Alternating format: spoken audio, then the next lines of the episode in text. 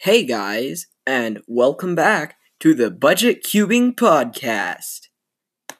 So, on today's episode, we're going to be talking about whether Feliks is dead or not. Well, okay, of course, he's not like dead as in like he died, like RIP Feliks Zemdegs, but um, yes, in the case, like, you know, is he starting to fade out of the limelight in cubing? Because, cause, you know, that's how it do. So, anyway, I'm to be discussing that in today's episode on the Budget Cubing Podcast. So, before we start, be sure to uh, subscribe to my podcast if you can subscribe to a podcast. I'm not entirely sure uh, how the whole podcast thing works, but like if you can subscribe, then then do that. And like also, if you want to make a small monthly donation to keep this thing going, then be sh- or then feel free to do that at the end of the episode.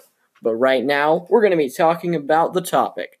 So, is Feliks starting to fade out of the limelight? Well, okay.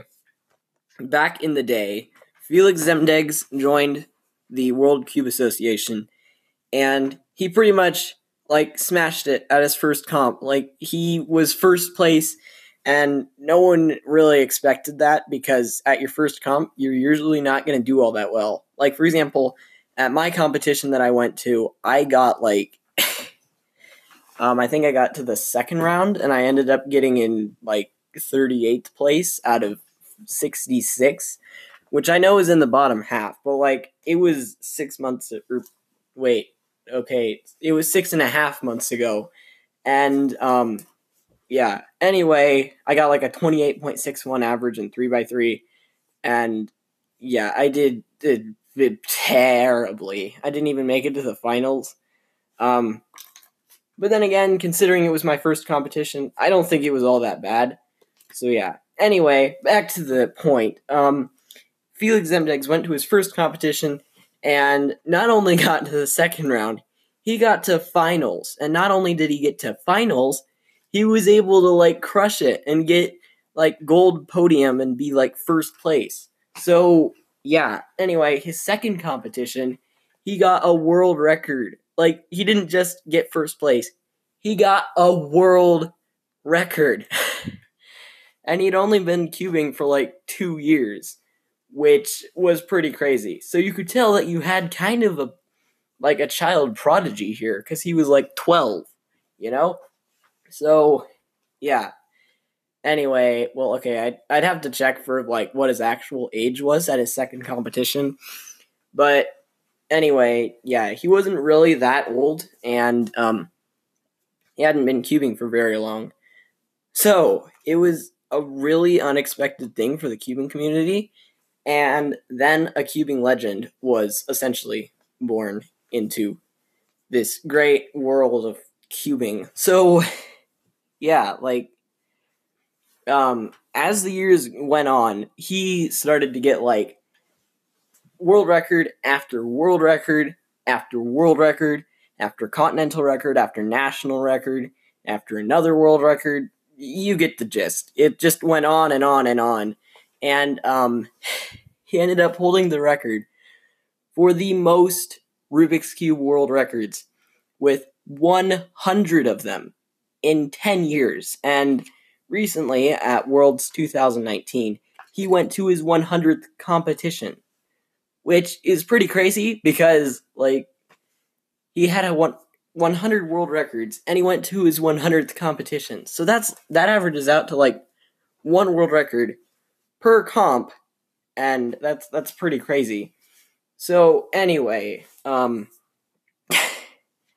Feliks was just like a really great cuber, and um, that started to change when in 2012 Max Park stepped onto the stage and started stealing his world records for like big cubes, like 4x4, 5x5, 6x6, and 7x7. So, like,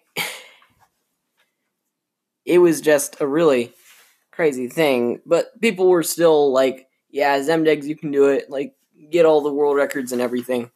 And he kept doing it. But um now that he's kind of starting to fade out of it, like he's starting to like get a job and like work. And that's taking up a lot more time for his cubing and plus there's a lot of other good cubers out there who are going to competitions and getting like world records instead, like Sebastian Weyer, who's stealing records from Max Park. So kind of a twist there. Um yeah, so it's just a crazy crazy thing. And since he can't practice as much, that means that he's not going to be as good. And um that means that his former third place position on Kinch Ranks has gone down to fifth place in just five months. That's like insane, guys, because Feliks was one of the best cubers in the world, and he's starting to go down the Kinch Ranks board, which is like really just just crazy, you know? So yeah, it's really a like wow. And you kind of start to wonder especially since Yusheng Du broke the 3x3 world record single back in November. Like, is Feliks Zemdegs starting to fade out of the limelight? Which brings us back to our original question. So, my thoughts are yes, he's starting to fade out of the limelight because actually, in an interview in 2018 with SpeedSolving.com, um, he was talking to the people there, and um, he was saying that he probably won't be vying for any world records once he gets like a job and maybe goes to college. And that that's huge. Like before he was being er, doing a job he was actually sponsored by like the cubicle and GAN.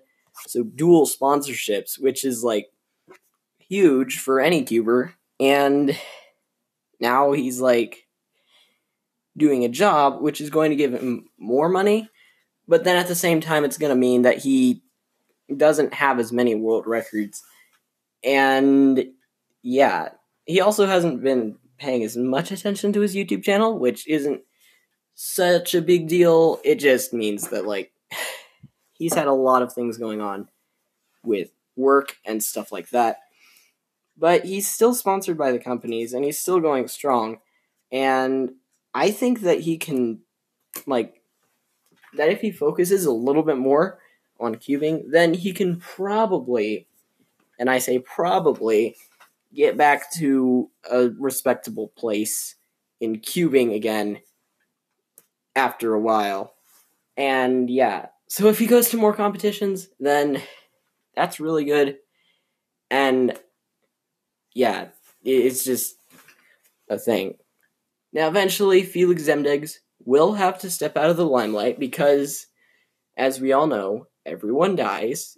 I mean, okay, I'm not saying Feliks Zemdegs is gonna like, like. I'm not saying that in like two months or something, Feliks Zemdegs is just gonna die or something, but then on the other hand, it's not like he's gonna live forever. So, um, eventually he's going to have to start or to stop cubing whether he chooses to or whether like he doesn't. So yeah.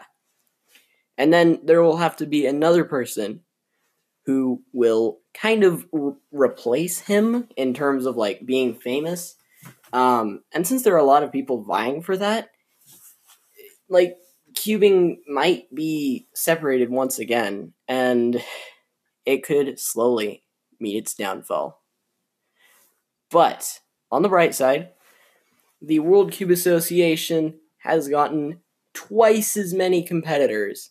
Or okay, it's gotten as many competitors in the last three years as it has in the la in the all the years before that combined, which was like 13 years and then also 1982. So it's a pretty crazy thing.